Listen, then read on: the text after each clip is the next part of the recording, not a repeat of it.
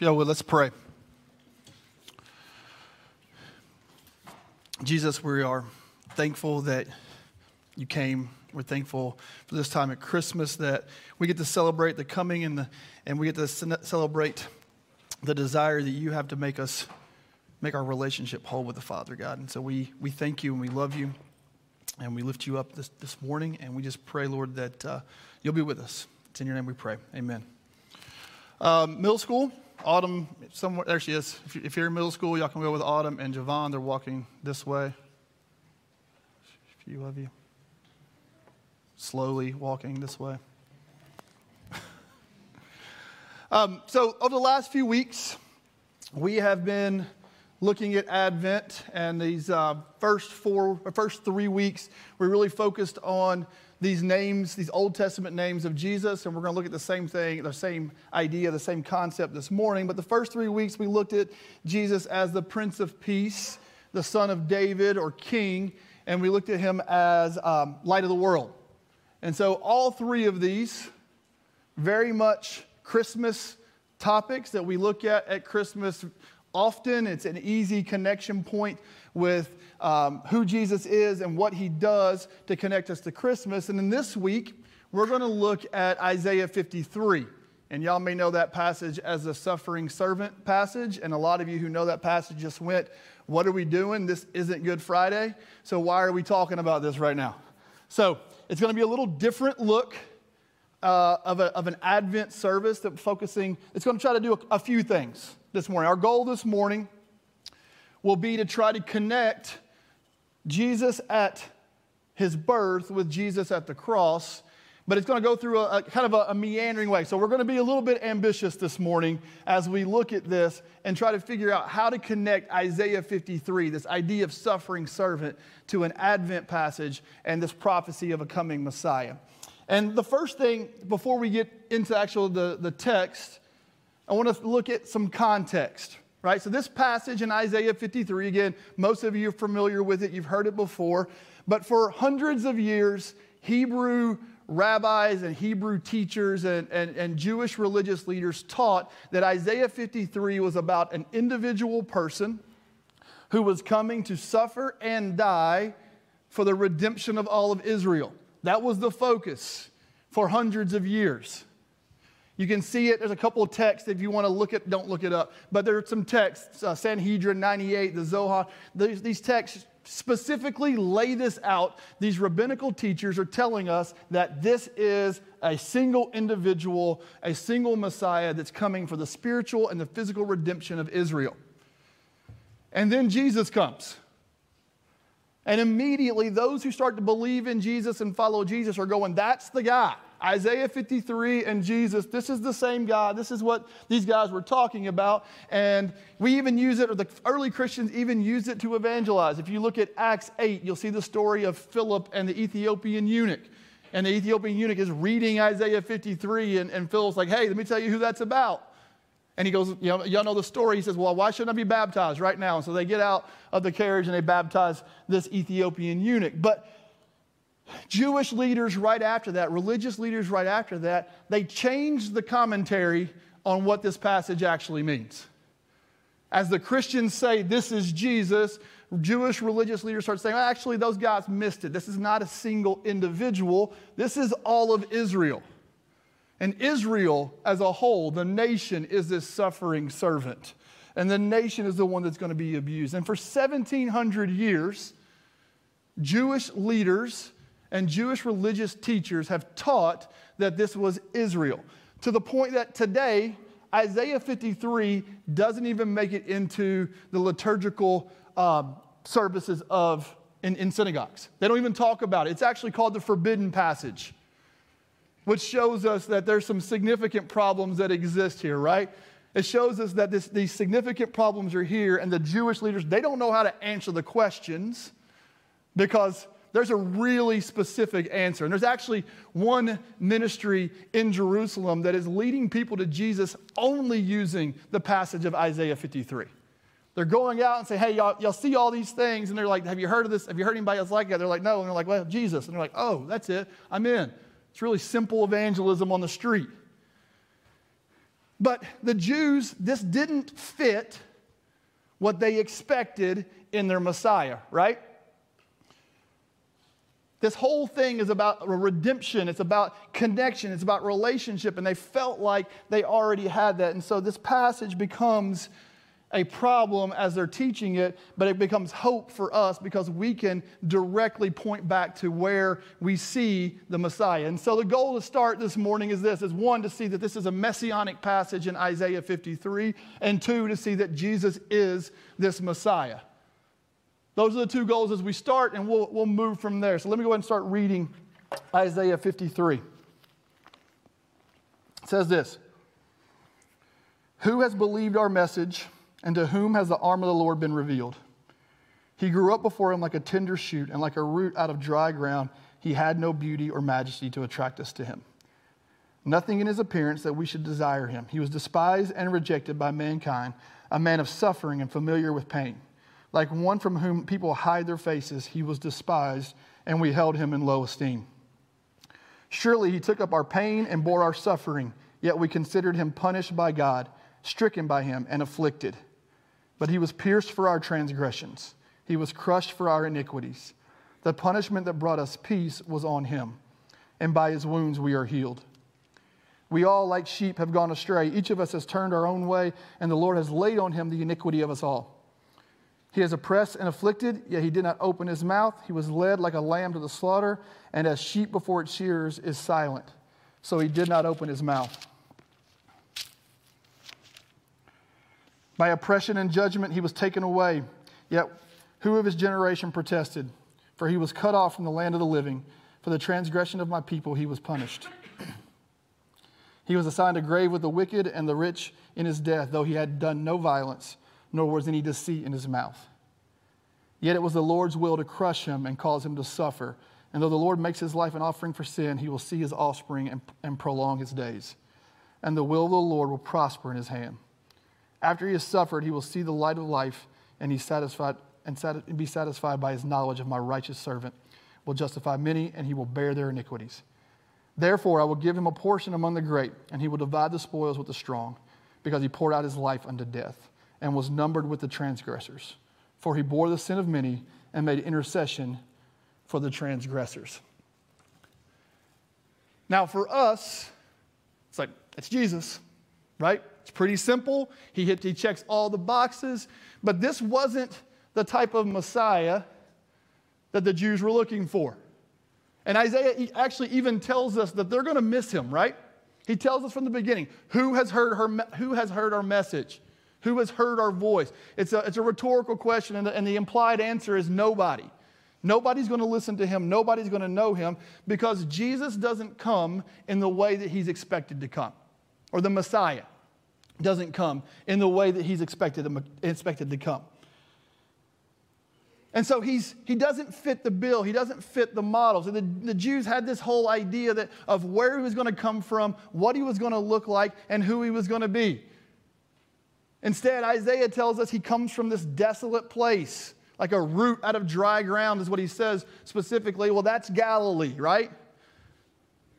Galilee of the Gentiles. He's coming from the wrong area. And so they're not going to recognize who he is. They don't see who he is. And so what they're looking for here, they immediately reject. They're not interested in what it looks like. They reject his message and then they immediately reject who he is because he doesn't look the part. Jesus, as a king, doesn't look like what the, what the Jewish religious leaders were looking for in a king. He wasn't tall and strong and physically imposing like Saul, and he wasn't handsome like David. He was something that didn't attract us to him. I was reading one guy, and he, he, had, he had one whole apologetic section just focusing on the fact that Jesus wasn't ugly. That was his whole thing. No, I don't know if that matters. But the point of it is if you looked at his outward appearance, it's nothing about him that draws us. We have to look to his heart and look, to his, look, look in his eyes and see his love. And that's what draws us. Because the Jewish leaders were looking for this conquering hero and king, he didn't fit the model. He didn't fit what they were looking for. And so the whole first half of this passage is simply about how Jesus or how the Messiah is going to be rejected. He doesn't look the part, he doesn't fit the part, and nobody's going to listen to his message. The second half of this is focusing on what the Messiah is going to bring. The second half of this passage is clearly focused on the redemption that the Messiah is going to bring. And again, not something, this redemption didn't come in the way that the Jews were, were looking for. The whole passage clearly tells us he's going to suffer, he's going to die, he's going to be beaten, he's going to be spit on, he's going to be all these things, and then I'm going to bring him back and I'm going to restore him.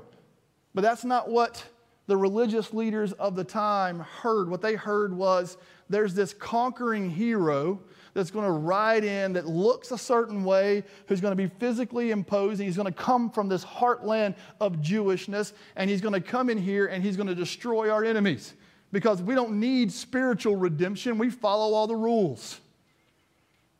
See, when they, see, when they hear redemption, they hear somebody's going to come in, defeat the Romans, kick them out, and give them their country back.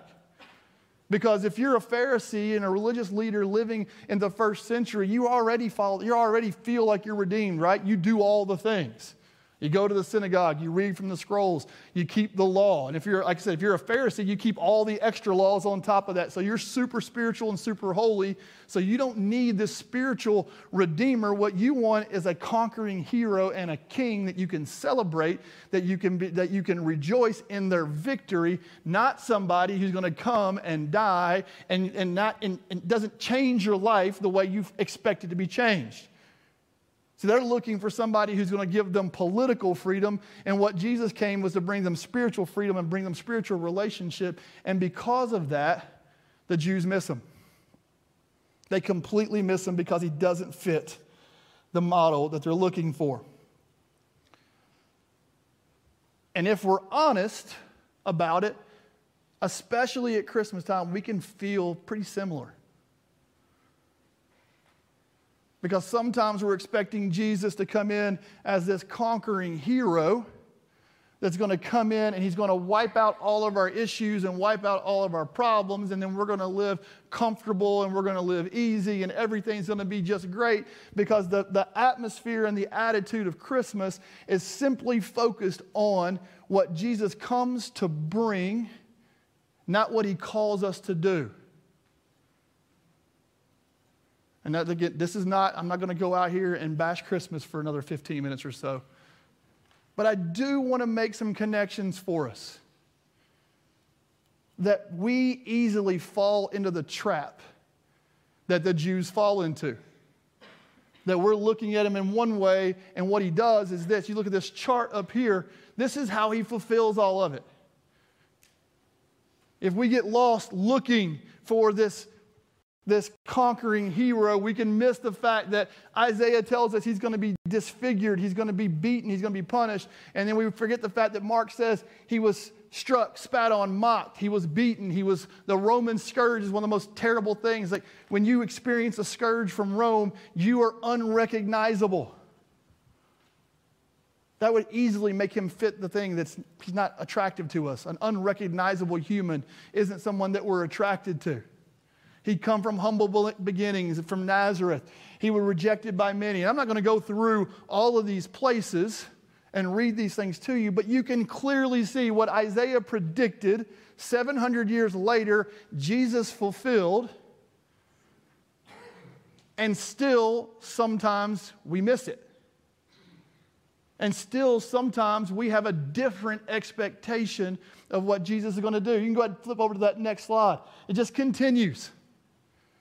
700 years before Jesus comes, this is what Isaiah says. And, and really, the one that jumped out at me as I'm reading this is, is 53, 6, and 7 is that he voluntarily took our punishments. And then John 10 and 11, Jesus says, I'm the good shepherd. The good shepherd laid, lays down his life for his sheep. To when we're looking a lot of times for Jesus and we're trying to connect with him, and he doesn't bring this comfort, this ease, and this kind of American dream type of life, right? Sometimes what we're looking for with Jesus is to make everything easy, to make where I don't experience any hardship, I don't experience any suffering.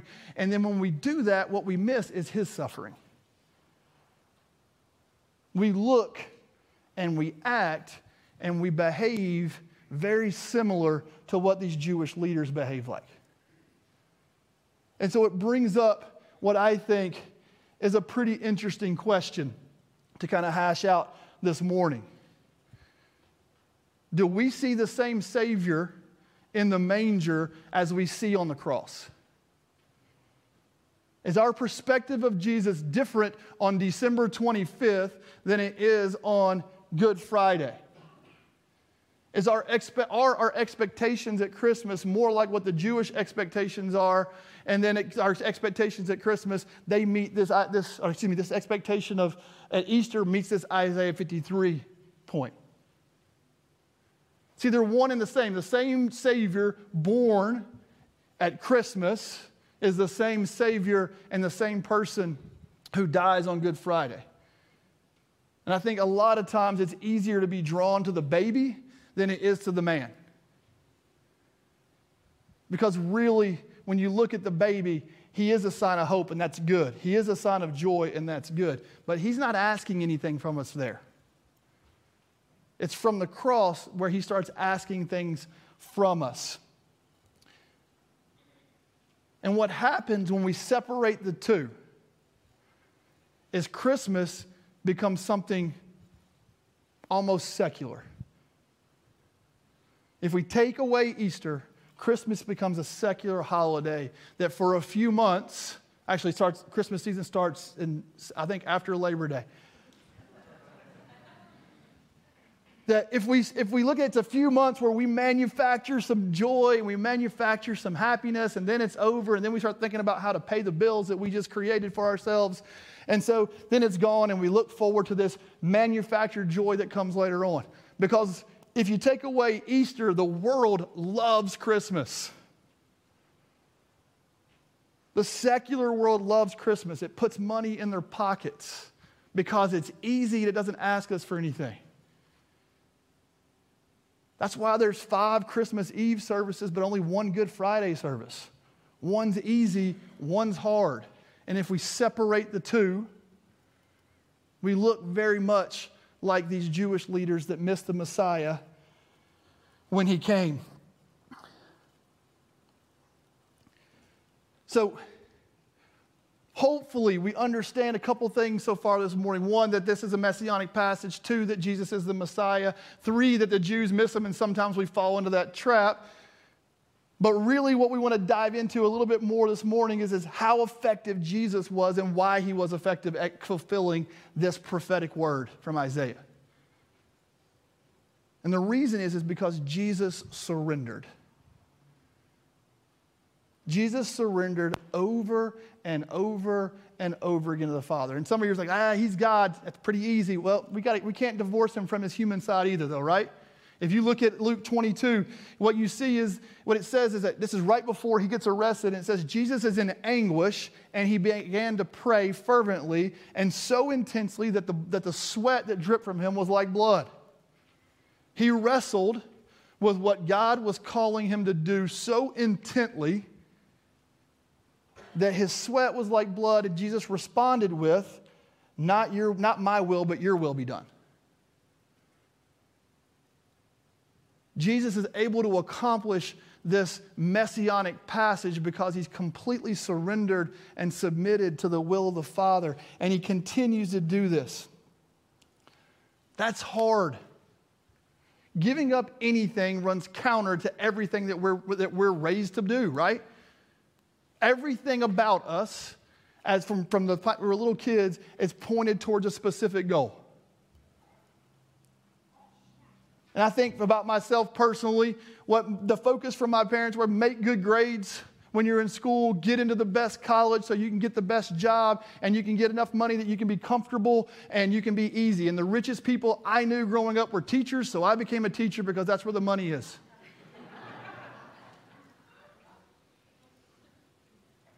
That was the pursuit. It wasn't pursuing Jesus and surrendering Jesus. And it was not any fault of my, of my family. It's not any fault of ours. It's, it's just a cultural thing that pushes us in this place where we start looking for comfort and ease. And Jesus in the manger provides comfort and ease for us. And Jesus on the cross provides suffering and sacrifice for us.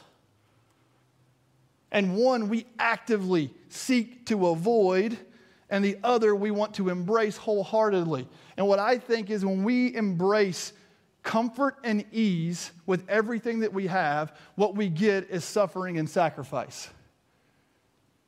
But when we embrace the entirety of the gospel message, from the, from the manger to the empty grave, and we embrace the suffering and we embrace the sacrifice that comes with that, what I believe is we get Jesus and we get joy.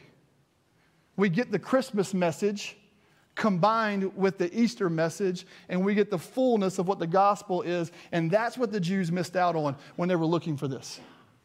That's why they had a picture of what Jesus was going to be, and they missed it because they had an incomplete picture. We get this complete and this, this total story of who Jesus is, and we get to embrace it, and we get to, we get to be in relationship with him. And so I believe that all he asks us to do to have this comfort and ease because He is the comforter is surrender and sacrifice. These are awesome Christmas messages, right? Everybody's like, yes, yeah, sweet. That's what I want to hear right now. But I also believe that's the source of our joy. We can experience temporary joy for a few months looking for Christmas and just half of the story, or we can experience eternal joy when we embrace, the, when we embrace Christmas and we embrace the cross to a point where we have to surrender. I know that that's, that's church speak. Surrender to the Lord. That's church speak for sure, right? Everybody's, everybody's heard that before. But the question have to ask, we have to ask her, what does it look like to actually surrender? The only thing I can think of, I like to tell stories, so that's what we'll do. When I was a kid, my dad and my uncle, to make a little extra money, would go build decks for people. So just build a deck on the side of somebody's house. They give them a couple hundred bucks. We, they would go. And so I remember the first time that I went with them. I don't remember how old I was, but I, was obvi- I obviously got the worst job because I was given the post hole digger. And if y'all don't know what that is, it's a torture device that's given to dig a hole in the ground. You take this thing and you slam it and you pull it apart and you lift up chunks of dirt and you get this perfect, perfectly round hole. So that was my job. And I get there, and it's the middle of summer, probably hadn't rained in months, and the ground, I'm making excuses for being weak. The ground was like concrete. And I take this post hole digger, and I just start slamming it in the ground because I got to dig this hole for my dad and my uncle. And the harder I slam it, the higher it bounces. We're not moving any dirt, there's nothing happening. And I don't know how long I went on doing this without any results whatsoever. I don't know how long it was before my dad walked over and instead of taking the post hole digger away from me and digging the hole for me, he let me hold on to the post hole digger and he grabbed the top. And he started taking that post hole digger and he was providing all the force, and we dug this hole together. See, our, our image of surrender is I give up, you can have it. And I think the image of surrender is just hold on, I'm going to do it with you. I'm going to do it for you when we embrace the fullness of cradle to the tomb, what we see is a Savior that says, I'm gonna, I'm gonna, yeah, I'm gonna lead you. You're gonna go through suffering, you're gonna go through sacrifice, you're gonna go through hardships, but relationship with me leads you through it. And no matter how hard you try on your own, you're never gonna do this, but I'll do all of it for you. That's the heart of a Christmas message is pointing us to the cross. Because all we have to do is surrender and submit to the Father. Jesus is our model, but that's the thing. It's like we come to him, we're like, I got so much of a burden, I got so many things to do. And he says, Put yours down. My yoke is easy, my burden is light. Take up my burden. Don't carry your own around as we pursue comfort and we pursue ease without the fullness of Jesus in our minds and in our hearts, we start loading up ourselves with anxiety and, and depression and issues. And we're like, where, where are you, God? And He's saying, I'm right here. I just want to take them from you. surrender. So this morning, I think what Jesus wants to say to us is participate, be a part of my suffering. And what you'll get is my joy and my glory. 1 Peter 4:13 says, "But rejoice inasmuch as much as you participate in the sufferings of Christ, so that you may be overjoyed when his glory is revealed." Be a part of it because it's better than anything we can create ourselves.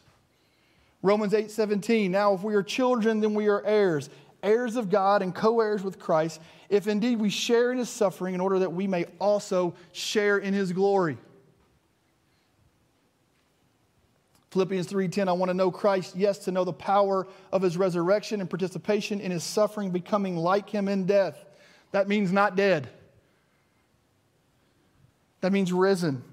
And finally 2 Corinthians 1:5 For just as we share abundantly in the suffering of Christ so also our comfort abounds through Christ. Our comfort, our ease comes from relationship with Jesus and surrendering to Jesus. Surrendering to Jesus is hard. Anybody tells you it's not, they're probably not being completely honest with you. Surrendering to Jesus is difficult. You're going to experience hardship, you're going to experience problems, but it's also better than anything else that you can do. It's hard, yet it's the best thing. Because again, his burden is easy, his yoke is light. If I lay down my suffering and my burdens and take up his, his is better. And so I want to encourage you this morning in a couple ways. Just to close, I feel like there's, there's kind of three places where we are this morning. One is you know, I, have been following Jesus for a long time, and, and as I'm following him, I just keep collecting things of my own, and I keep walking through life. And I was like, I'll take this, and I'll take this. And I, we give portions of ourselves, we surrender portions of our life to Jesus, but we don't completely surrender to Jesus. We may give him our physical behavior and our outward appearance, but we're holding on to our sinful thought life. We're holding on to our, the internal sin that drives us. Or we may be giving him giving over our family. Like, Lord, I trust you with my family, but I don't trust you with my finances. It doesn't, doesn't matter what it is. There are places that we walk through that we're willing to surrender to the Lord and we're willing to hold on, to, and we're not willing to surrender. Things that we want to hold on to and things that we're willing to give up. And then there's those of us, some of you may be like me. I walked down to the front of the church when I was seven years old and said, I want to follow Jesus. And I lived for the next 18 years the exact opposite of that. Taking on all the shame and the burdens and the sin and carrying those things around with me for 18 years of just piling it on. And then when Jesus finally interrupted my life and said, Hey, I'm better than all of this stuff, my first initial feeling was, I'm not worthy. I'm not good enough for this. And I feel like he wants to say to you if you feel like you're in that place this morning, you're worthy because he died for you. You're worthy because he says so. Lay down the burdens and pick up his. It doesn't matter where you can lay them down at the foot of the manger or at the foot of the cross because the same Savior's in the manger, it's, in the, it's on the cross. Doesn't matter. He wants to bring you in. And the third group this morning I want to talk to is some of you don't even know who to surrender to. Some of you may have been coming to church for years, but you don't have a relationship with Jesus. And I can't get up here and talk without talking about it. Maybe walking through life and I've somewhat surrendered, but not really, or I have never really committed to any of this thing. I'm here to tell you that, and Isaiah's here to prove it to you, right? Isaiah is messianic and Jesus fulfills all of them. Therefore, Jesus is the Messiah. And he came and he died for all of us, regardless of our sin. Jesus wants you to come into relationship with him. That was the whole point of being born. And that's the result of him dying and being raised from the dead. So I'm going to ask Bo if he'll come on back to close us just to take a few minutes this morning so that we can just pray. We're going to sit in His presence. There will be people here to pray for you. If you got some kind of burden you're carrying around with you this morning, surrender it. If you've been fighting against Jesus for years, he's been calling you to come into relationship, and you're like, not yet, I'm not ready for that yet. There's not a better time than at Christmas time to come into his presence and say, I want to follow you. Because who wouldn't want a king like Jesus? Who wouldn't want a king that says, I will suffer and die for you to make a way for you to be in relationship with me? So I'm going to say a brief prayer. And that's what, if you moved this morning by the Spirit to come and to, just to pray, If the altar is open. You can come up here. Somebody will be around. We won't touch you, but we'll pray for you. But I want to, I, I want to just encourage you not to, not to leave here today carrying a burden that you're not meant to carry. Jesus will take that when he gives us his. And I want you to leave here today not missing what the Savior, not missing the Savior that the Jews missed, but recognizing that Jesus is the way, the truth, and the life, and, light, and no one comes to the Father except through him. Let's pray. Jesus, we are we're thankful this morning that you are the Messiah, that you did make a way for us. That sometimes we get lost looking in other directions for what you're going to do and we lose focus, Lord. But we pray this morning that if nothing else, that we recognize the same Savior in the manger is the same Savior on the cross, God, and we live with both of those things. That we recognize the joy that comes with your birth, but we also recognize the joy that comes with your resurrection. And God, we pray this Christmas that this would, more than any other in our past, we will focus in on you. That we'll look to you, that will respond to you, that will know you this Christmas more than any other. Then, when we look at 2020 with all the craziness of what it is, we can also look at 2020 and say, Jesus was the center. He's the center of it all and I want to surrender my life to Him. We love you, Lord. Amen.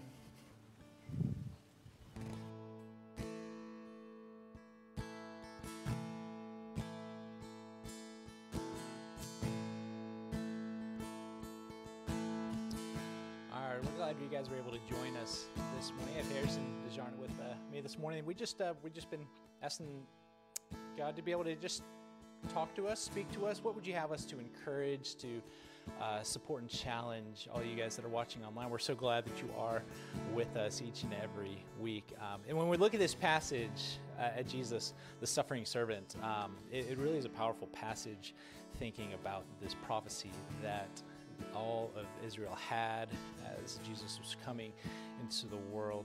Um, but yet they still missed him. Jesus was not who they uh, thought he would be, not who they thought he would look like. The Israelites, the Jewish leaders in particular, wanted and thought they needed a military leader, a king warrior who would be able to push back Rome uh, and would allow them to be able to have their own territory as their own country uh, once again. Um, but and, I feel like the, the the problem that Israel fell into, and the problem that we also um, can fall into is we draw too small of a circle around who Jesus, who we need or want Jesus to be. Um, and I say that with humility, realizing that, that, that I do the same, and that um, in every situation, when Jesus comes, he's much broader, he's much wider, he's much larger than what I think Jesus needs to be. And he was so much larger, broader, and wider than uh, who the Israelites thought they needed in the Savior King. Um, and so uh, I just encourage you guys go back and read this passage. Hold on to this. This is a beautiful prophecy that was given many years before Jesus came, uh, and and it really is this true unfolding of God's story that He did have a plan for His Son to come uh, and to be the Savior of the world, um, that He would suffer for our sake. and die on the cross for him. And so it's a powerful idea that we're holding Easter and Christmas at the same time. We're holding the baby and the man of Jesus uh, in, at the same time. Um, so Harrison, I'd love you share a little bit what you were hearing, what you were thinking about while Yeah, just my encouragement for everyone this week as you know this is going to be a week that for many people is going to be a good, fun, positive week. you'll be with family. There's good memories. There's time off from work. You'll be celebrating. Um, some of us are doing Advent, just all the things that come with it. But it also can be a very difficult week for some of just reminders of loss or suffering or different things that, depending on what your situation, there's highs and lows. But so my encouragement is to, as we walk through this season of Advent and Christmas and celebrating um, what is always meant to us, like let's have that lens of Jesus as he comes, he's born, he's coming and bringing joy and hope, but he, the reality of who he is, that he is coming to take away our sins, he's coming for our salvation. And so being able to see him and celebrate through the with the lens of both of those things this week. And so just my encouragement for everyone is just let's look at that, let's walk in that, um, and just I hope everyone has a good week and that this can be something that is on your heart and can give you peace and comfort and maybe even some challenge as well. Yeah, appreciate it. Yeah, just this week, share the story of Jesus with your family. Hold that close. Read the beginnings, the birth of Jesus. Um, is this a story that we do hold tightly um, as followers of Jesus? And so we're glad you were able to join us. One final thing if you have just started watching over the past month or two, um, and you'd like to be able to meet some of us at Stonebridge, go ahead and I'm going to post in like 10 seconds a link to a Zoom chat. And we just wanted tonight, we just want to be able to open up a little bit of space for you to be able to uh, log on and to meet uh, some of us at Stonebridge. We have couple fun activities, ways we can get to know each other. Um, and so if you would like to meet a few others, connect with us at Stonebridge, check out that link. It's going to be on Facebook and YouTube uh, in about half a minute. And so thanks. We're so glad you're able to join us. Hope you guys have a great Christmas.